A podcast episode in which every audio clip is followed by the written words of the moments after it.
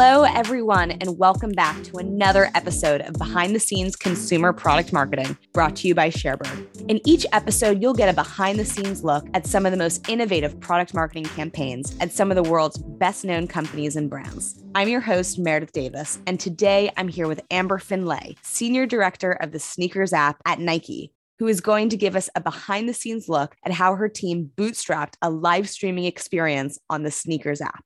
I don't think Nike needs any explanation here, but Amber specifically works on the team that creates the Sneakers app and experience, which includes their digital platform for hyped sneaker launches, as well as digital launches across partner independent sneaker stores, known informally as Neighborhood.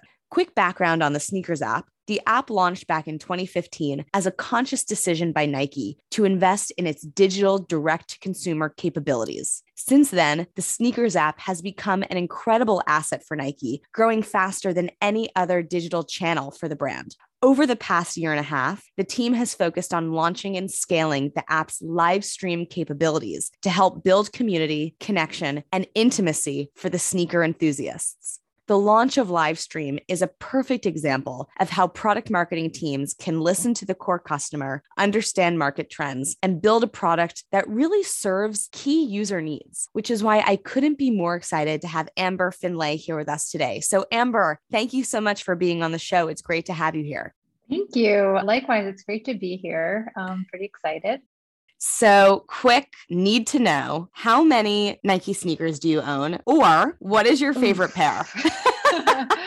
I don't know if I could count them. Currently, my favorite pair is a pair of Patta Air Max ones that just came out. They have a little wave on them. I'm a huge Air Max fan. I have a lot of Air Maxes. I'm a huge Huarache fan. I have a lot of Huaraches. So I kind of look at them as like, you know, I'm into certain models and I try to keep my collection a bit more focused because otherwise it can get a little out of control. And you've been in the footwear space for over eight years now. Were yeah. you a sneakerhead before, or what do you love about the industry? Yes, I was, which has changed a lot over the years. So I think when I first got into collecting sneakers or like buying sneakers, not just walking into a store, I was in late college and then into grad school. So those were the days when you might go on eBay and buy some dunks, or you might go to skate shops or smaller boutique sneaker stores. I was living in Boston, I think, in 2002 in grad school, and there were a lot of great little sneaker shops in Boston. So me and one of my friends at the time were really very into dunks. And so we yeah. developed a little bit of a habit of collecting them. And since then, I've always kind of been excited about the space, always stayed up to date on what launches were happening. And then I went to work at Converse and my sneaker collection got considerably bigger. And yeah, it's always been an important part of, I think, fashion to me. Yeah. I mean, the one thing I just can't understand is the sneakers that you never wear in a glass box. My partner has the Grateful Dead bright green fuzzy wow. sneakers. That's quite a get.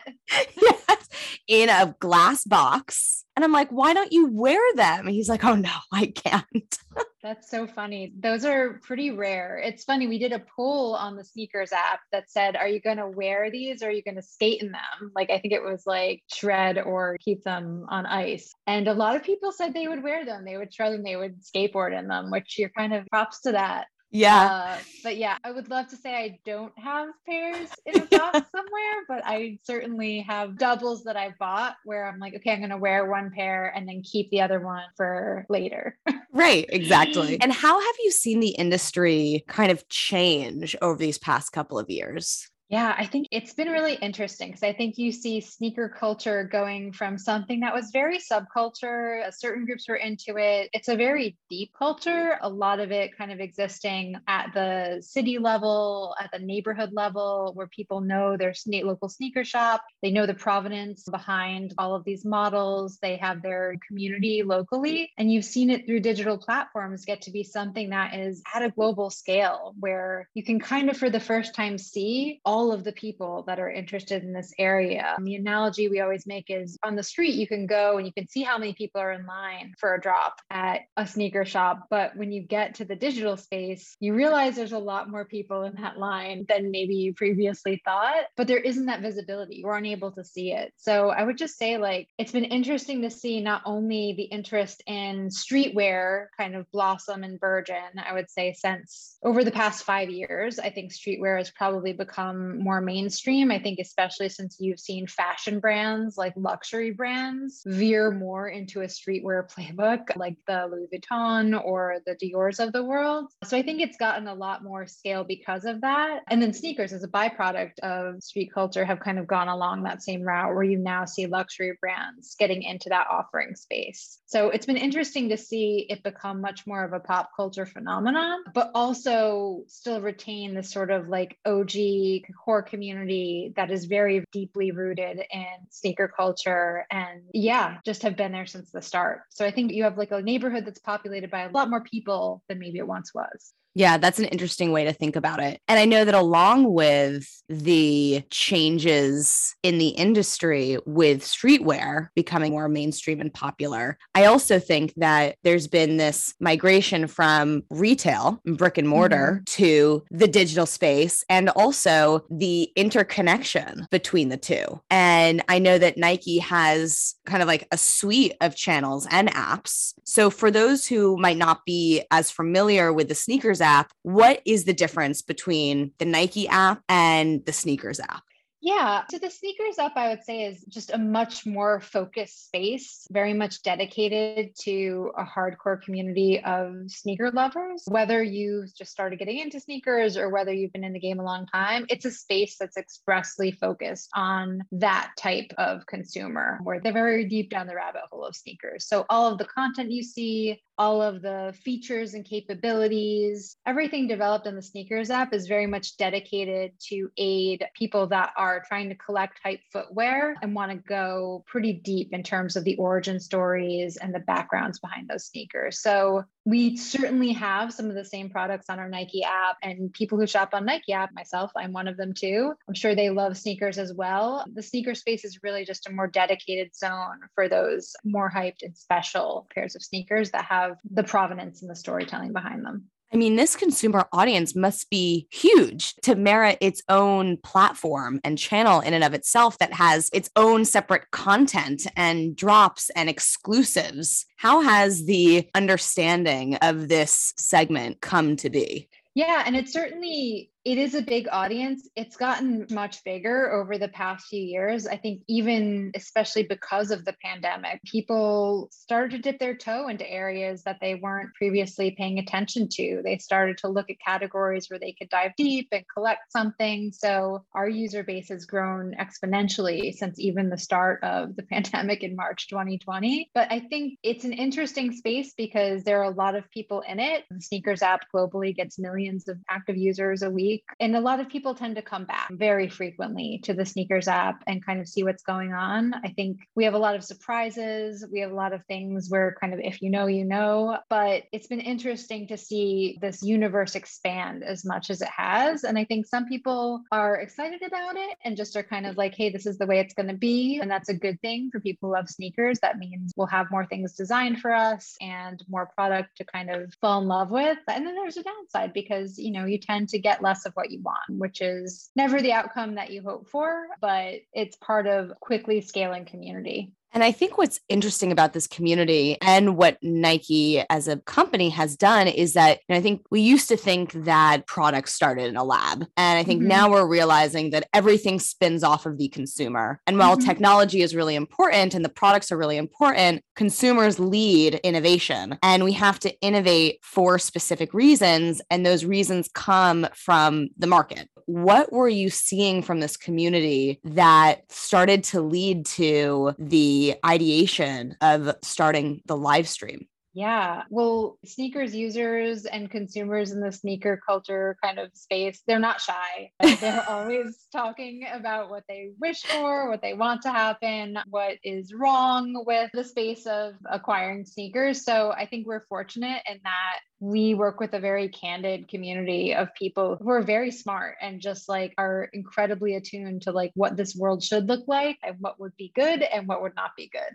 Right. So I feel like we there's an embarrassment of riches there. There's lots of different sneakerhead accounts to follow on Twitter, on YouTube, on Instagram, and on places like Discord. A lot of servers dedicated to sneaker collecting. So there's a lot for us to listen to. And also we like to talk to our users and just people who are in sneaker culture and some of the cities that we have a presence in. So I know our team tends to chat with some of our users like at least once a week. A lot of Nike store employees they kind of hear on the ground what people are hoping for, what they like, what they don't like. So just trying to make sure that we have a bunch of avenues to kind of hear the big requests, the grievances, which are always helpful too, but then also ways for us to talk to people directly and get a little bit deeper on like, hey, would you do this if it were available to you? What are you interested in? And for us to start experiments. And I think we always come into things with sort of an experimental mindset where we're like, hey, we're going to put this out there, we're going to try it, see what traction we get, and then we'll we'll decide where we take it from there. And that's very much how this live stream platform started. So I think even before the pandemic, we were talking about how the fact that our launches kind of occur in these specific moments on Thursday mornings and on Saturday mornings are usually our big drops. And everyone who's in the app is kind of collectively waiting there for the time that they've joined the launch till when they get their result, they get their GOTM, or if it didn't work out, they get notified.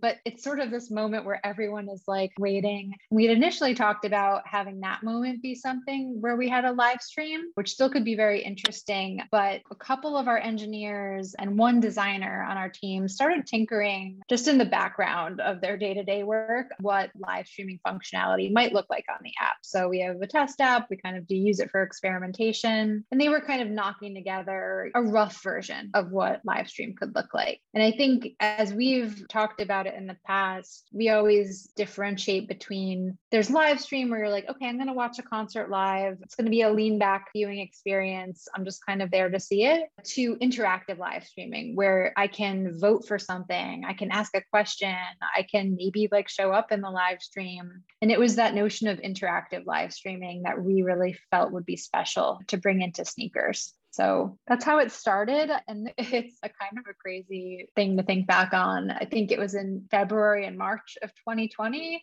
Yeah, you're in the we throes of COVID. mode.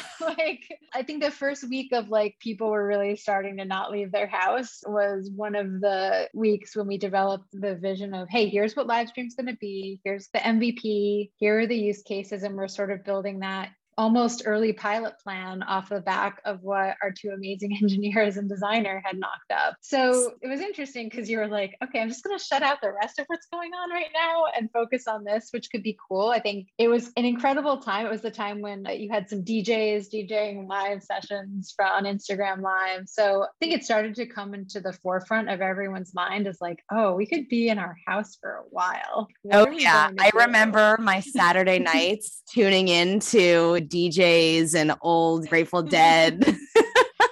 oh yeah and like that was your saturday night yeah yeah i think what's interesting is that the sneakers app has played a critical role in driving engagement even before the health mm-hmm. crisis yeah. With fewer people visiting stores and in store efforts becoming really secondary to digital sales channels. However, I do think the pandemic led to, with non essential businesses being locked down, really Nike having to switch gears and emphasize on digital and this is all happening when live streaming was starting to come into creation. So, what was it like for you at that time? And what was the thought process? Yeah, it's funny because our focus is always the direct digital space because that's what we work on. But clearly, there are lots of spaces where consumers can go and access Nike products. It's true that more of a focus was put into our digital direct channels. We could serve consumers that were still out there, like with needs that still wanted to buy things. I think one of the insane spikes we saw, which completely makes sense, is in workouts. So, our Nike Training Club and Nike Run Club app had insane spikes in usership, and they're still kind of carrying some of that through. But you just saw a lot of people needing to run, needing to work out, and they had to do so from their home. So there were a lot of digital platforms and channels that I think were part of people's lives beforehand that became maybe part of their everyday in that time frame and probably part of what helped them keep their sanity. So it was an interesting time to see that. And I think especially again, I think people started to look at what else they could do and started to think about things like collecting. I think people just started to become hyper conscious almost of like, what are the communities I could start to dig into at this point in time?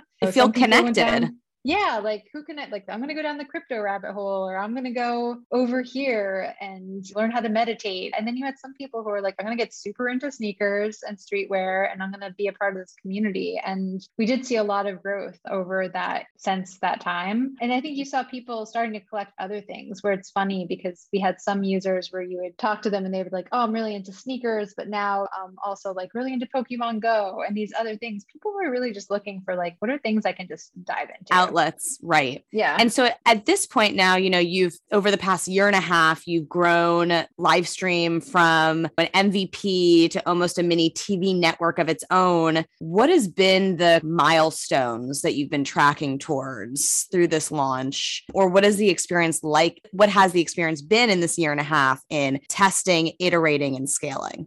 Yeah, it's been interesting because we went from this MVP internal trial area in the late spring of 2020. And then we partnered with our EMEA Europe team and specifically in the UK market to test it out because we had never run this before. We needed to see how many people would show up, whether we could withstand all of the voting, kind of getting our metrics dashboard knocked up, figuring out the numbers we wanted to look at. So it was a heavy, heavy period of experimentation. But I think the thing we all realized realized early on is like no one is going to show up for something that's not interesting, no matter how cool the functionality is. So we really just again went back to focusing on our user and our consumer, and we know the type of stuff they want. They want to see other people's collections, they want to go deep with Nike designers, they want to see samples, they want to see things that they can't see anywhere else. So that's really like what guided us to the programming we started out with, where we had two folks folks, Lucian and Will, who were initial test hosts. And Lucian works on my team and Will worked in the UK team. And we're just testing out them. And then we were like, you know what? I think these are the people. They had a great rapport. They knew everything about sneakers and could carry out amazing conversations. So we kind of started off really simple. Obviously, everyone was home in their own space. It was interesting to build this not with like a studio and producers and equipment. We had to basically send a kit to people's homes and test their Wi-Fi and make sure they could stream and give them a little tripod and experiment with what types of headphones are the best and are we getting audio in a good way. So it was a lot to figure out, I would say, on top of how you might normally build a live streaming practice because we had to make sure people could do it themselves, which I think was doubly interesting. So you kind of had us starting off with people streaming from their sneaker closets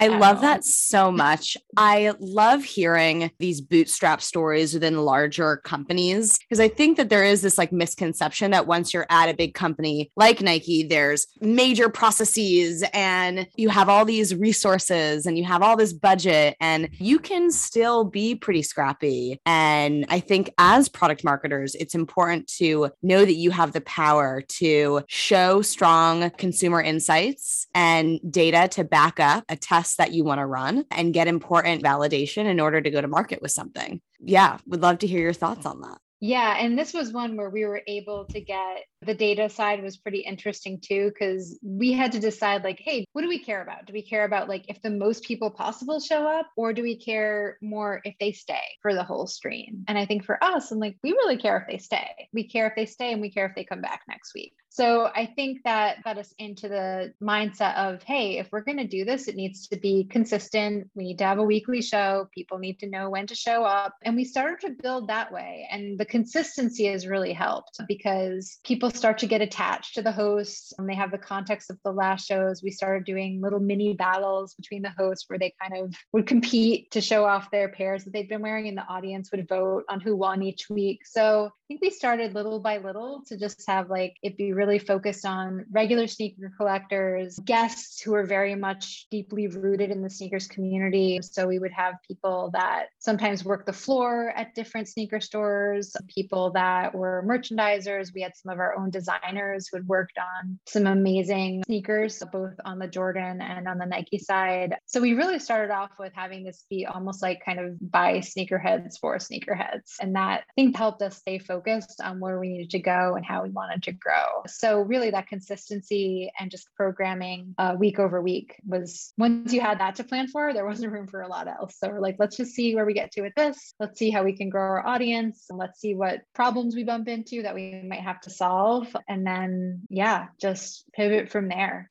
So I think one thing that I've heard you say throughout chatting together is buy sneakerhead or for sneakerheads by sneakerheads and really understanding the customer. And I think as product marketers, we are really banging our hands on the table being advocates for the customer. Time and time again, I do hear people say, you know, like the role of product marketing is to be the voice of the customer. What do you feel like this actually means to you? And how does this actually come to be in practice at Nike? Yeah, it's an interesting one. I feel like it means you always are kind of thinking about what would be most important to them and what would be the most impactful. And on my team, and I think on other teams, a lot of that is about as much about deciding what you don't need to put in the feature as it is deciding what you do need to put in. And I think a lot of our work is spent, it's almost like this over that type exercise. Like, would you sacrifice this to get this other thing? And kind of doing that, like almost in a bracket style where you start start to get to like, okay, these are the three most important things to have in this MVP. Everything else is a nice to have, but these are the things we need to bring to the community. And I feel like it's sort of this act of ruthless editing through the eyes of the user and the consumer, where you have to focus to get something built and get it out there. It's always better to build something, ship it, try it out, and then figure out through that engagement, like, what do we feel like we're missing? What do we feel like would be really helpful for them or exciting? Versus try to guess at all of it from the start. So I always look at it as like if I'm the user and I'm going to be scratching my head and saying, hey, why did they build this instead of that? I like doing that this over that exercise. And how do you think about doing this exercise with product teams? Like for the product marketers listening to this episode, what are some tips in making sure that you are prioritizing the right things for the customer? Yeah and in our studio we're kind of all together like we all work as one team yeah, we're very seamless. Like from the start, we share everything together and we're deciding like we're going to do that, this over that exercise together. And then if we feel like, hey, you know what, there's something we don't know about how users feel about this, or we'd like to get some more knowledge, our team can figure out how to go off and get that and bring that back so we can all digest it. So it is really more of like a fluid conversation with our digital product teams, at least in our studio. Everyone is pretty tight. So it was interesting to kind of go through this process together and together with engineering too because again, it was a very small, like kind of scrappy team building this particular value drop. And so when you say it started scrappy and you're planning out your launch and scale process, was it just one live stream a week for X amount of time? How did you figure out what the exit criteria was for this beta MVP phase and then to scale it? And I think now you have about five varying shows weekly across mm-hmm. Europe, North America, and Japan, I believe. That's right, correct. So for us, we have a pilot that we need to move through on the functionality side. So we're like, we're going to ramp 10%, 25%, 50% of an audience on up to 100. And at each phase, we're going to see are we running into bugs? Are we then resolving those bugs? Kind of going through like the functionality process, like I'm kicking the tires. Does this thing work? Right. But at the same time, we get to figure out okay, well, what kind of programming do people like the best? Is this feeling like it's working? On the production side, like what are the things we're because we're both also bumping into on the other side, kind of like what you were saying, like be having people produce a TV show from their closets. Right. so bumping into things like lighting or the colors they can't wear because the type is coming over them, framing and how to do all that. And we were also straddling time zones because we were testing in the UK. So it was kind of like this five hour time difference as we were trying to get all this done. So it was a lot of stuff we had sort of had to move through to figure out like, okay, how can I get this into shape where I can feasibly hand it off to one of our geography teams and they can go and produce a show themselves. So a lot of that was not only just making sure functionally Sneakers Live worked, programming wise, giving people a playbook to say, like, hey, here are the shows that have been working best. Here's a template of how to reproduce them in your own markets. But also in terms of the resources and the teams that need to work on this, we had needs for folks that we never had before. So we needed people that could be an author of the experience, but also like one of the tech producers. We needed people to be running the streaming side. We needed people to open up like a remote computer on Amazon Web Services. And had you done any of this before in your prior experience, or was this pretty um, new for you? I did it with partners before. So I'd done a couple live streams, but like with Twitter. It was with a partner that was like, oh, we know what we're doing. And I was just thinking about the front of camera stuff. This was really like, it was our own platform. So we were really building from the start, like, hey, how is this functionally going to work? Like, again, in a space where you're not in the room with the producer, they can't hold up a sign to you as the host. No one can cue you. So we're in a situation where like one of our hosts is streaming from their phone at home, but they had like Slack open on the laptop where people were I mean, directions. That first live stream for you, what was going through your mind? You're like crossing your fingers. Oh God.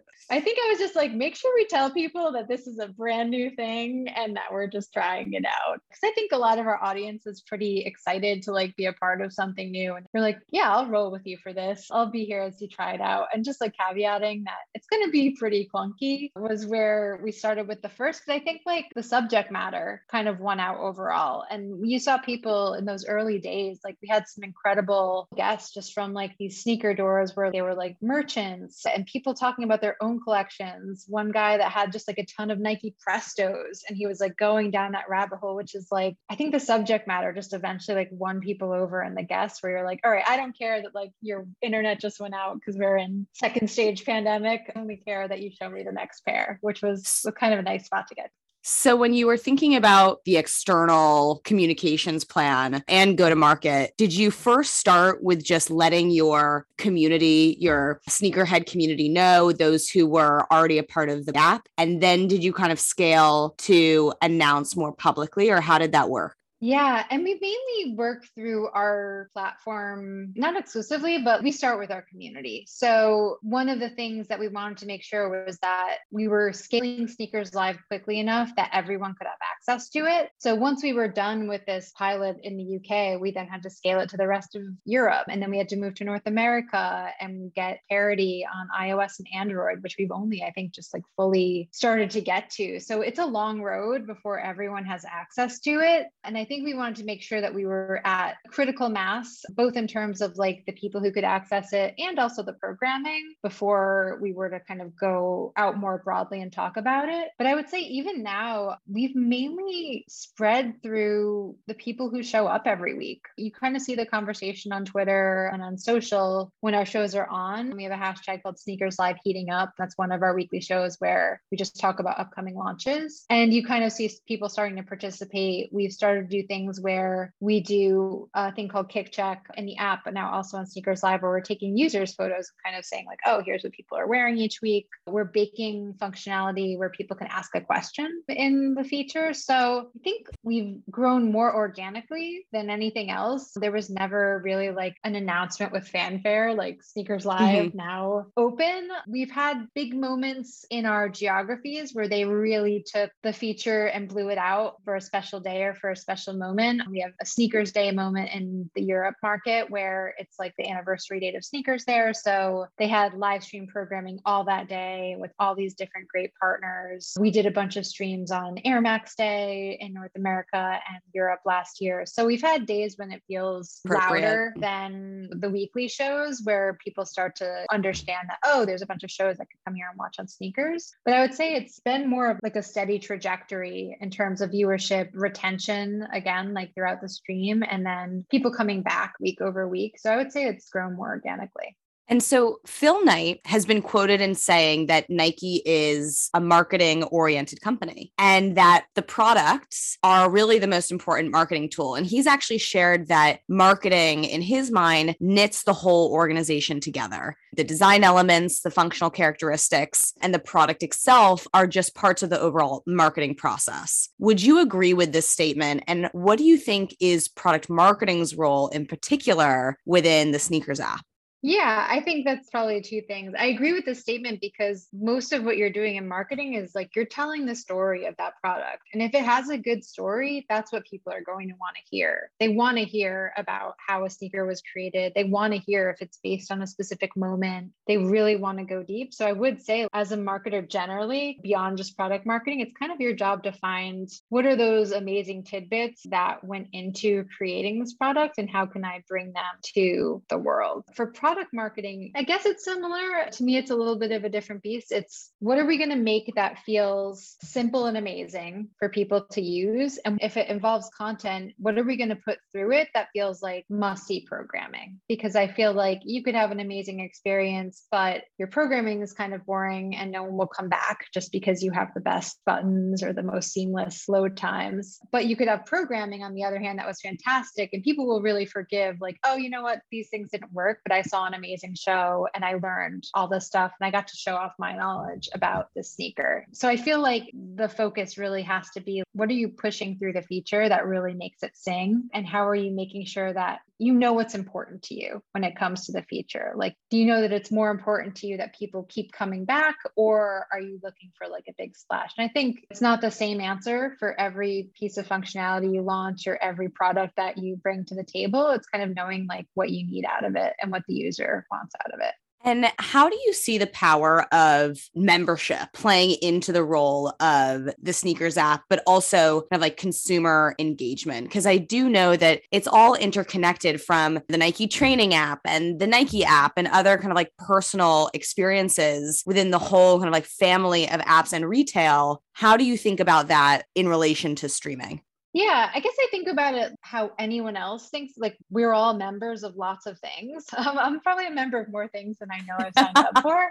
But you think about it as like, well, what am I getting for this? What am I getting for signing up and maybe paying sometimes, maybe not paying other times, and being a member? When you think about it for like, say, a museum, like you're like, oh, do I get early access to go see this exhibit, or do I get to bring guests, or are there exclusive like T-shirts or pieces of merchandise that are only for members? And it's kind of the same same thing when it comes to like Nike membership. There are lots of special things that are there and created for people that are along that membership journey. And I think the same for sneakers. We think about it not so much in, we think about it with product you might access, but also experiences. So it's sort of like if you're a member and you show up every week to Sneakers Live for a month, you should get something and you should be rewarded. So we've done things like we have exclusive access, which is a way that we deliver product access to specific people in the app some coveted footwear or apparel. And we've been able to look at things like this is a group of people who showed up for every live stream in the past month. They got all of the poll questions right about these sneakers. So they are going to get this exclusive access to this product. So I think it's about if you're going to spend time with us and show up with us, then we need to be delivering things of value to you, the member. And sometimes that is in the form of physical product, and sometimes it's in the form of experiences. And what's valuable to a member in the sneakers app is again like it's very sneaker centric it's access to those designers. It's a chance to like show off knowledge. But then i'm also obviously a member of nike training club and nike run club and the benefits are different there. But it's all very tailored for each community. So and i think the experiential benefits are something that those are the special things where you can't get them anywhere else how do you think the experiential aspect within marketing, especially in this industry, is going to be progressing in the next couple of years? Because I do think that it's not just brick and mortar anymore. It is these like mm-hmm. digital experiences that help build engagement, loyalty, but also most importantly, trust. Yeah, it's funny. It sounds so cheesy. It sounds like a marketing deck from like 2016 right. to be like people collect experiences. But is it true? true. Right. Yeah. It's true. You're like, I want to, and not in like an Instagram influencer way where you're like, I'm just going on this vacation so I could take pictures of it. But I think some of the stuff that's a real benefit, those that are things you remember are the experiences you have. Like maybe you remember something and you get invited to like this talk with a person that is a major source of inspiration for you. I think about like the Second Street Y, or I think about like things like film clubs or stuff like that, where it's like, oh, I'm a member and I'm getting access to these things that kind of make me more ingrained in the community. There are these bonding mechanics that happen when you're a part of something that is a little bit special. And I feel like that's that's going to become more and more an expected part of what membership is for people is like, okay, what are you giving me that like feeds my interest, that makes me more of an ingrained part of this community and that gives me something to talk about. And I think we'll start to see more and more of that, which is pretty exciting. And so now Livestream has been out for over a year and a half at this point. What have you learned throughout this process? Because I know yeah. there has been some feedback and backlash from just the overhype. Yeah. And I wouldn't say it's like backlash to the live streaming. It's more just like there are a lot of people who want sneakers right now. And yeah, it's become a very crowded space. And there are things we're working on. Fairness is a huge priority for us. We're really trying to create the fairest experience possible, knowing that fairness means different things to different folks. I've read like academic papers. In some senses, it means like, oh, the person who wants it the most gets it. And that's fair. And in other opinions, it's okay, equal opportunity is fairness. So I think as we start to figure out what we're building next, a lot of it is focused on a fair experience. I would say Sneakers Live is it's an experience for people that are dedicated, they want to go deep and they kind of want to show up for this bonding moment every week. And we're going to continue to build in more ways for them to be a part of it. So, like I said, we're focusing on more audience participation, more things where it's interactive. Like right now, we have polling and we have people kind of sending stuff via hashtag if they want to show up. We've even had a couple episodes where regular viewers show up as guests and get to show off their collections, which were really exciting episodes. So, I think we're going to start to do more of that because what we've seen with specifically Sneakers Live is that people want to see other collectors like themselves. They want to go deep and they want to show up and be a part part of it too. So again, we go back to listening to the user, and that's what they're asking for when it comes to Sneakers Live. So it's an exciting time to build all of that. And what are you most excited about or most curious about in kind of the next thinking year or so of this product growth? Yeah, I'm very curious and excited about dropping actual product in Sneakers Live. So we've done that. We've been able to drop product in streams, which is always like an amazing surprise for people. It's been nice to have some of our designers and collaborators be able to say, and you know what? You get access to it right now and have that moment where they're dropping product to the fans who showed up for them, which is such an incredible moment of connection where they're able to be the ones to press the button and say, like, okay, you have access right now to this product that is highly coveted. I think more of that and figuring out how to make this more seamlessly integrated with the way people want to shop is a really fun area to start to unravel. And we're starting to do it now. We're starting to think about it on other platforms, but really, I think just diving into how do people want to get product? How do they want to access it? What makes it feel special? And again, takes it beyond like a transactional thing and more of like an emotional bond. Yeah. And as the world opens back up again and retail is becoming, or people are going back to retail, how do you think about the balance between and almost them supporting the sneakers app and retail supporting each other mm-hmm. to build a holistic customer experience and journey? Yeah, and Nike has lots of mechanics that connect online platforms with our IRL stores and experiences. So things are fairly connected. I think, especially with sneakers, we think a lot about our partner sneaker doors. So the mom and pop sneaker shops, smaller chains, stores where sneaker culture sort of lives and that are the center of sneaker culture in their cities and neighborhoods. So the more we can help those doors with our resources and capabilities, the better. So we have functionality like Sneakers Pass, which is a mechanic that you can reserve a pair and a size on the app, but then go pick it up at a neighborhood store and it's their inventory. So they're selling their inventory. We're just giving them a way to organize and do it in a safe, secure way on the app. So I think creating more functionality that's in service of those shops that are so central to sneaker culture is where a lot of thinking for us is at right now, specifically with sneakers in neighborhood. Yep, that's awesome and super exciting. I have just one more question for you. It's kind of actually outside of the product and more around your experience getting into product marketing. I've seen that you have kind of almost had a role across the marketing stack from communications to advertising. How did you find your way into product marketing? Was it stumbled in by happy accident or was it planned?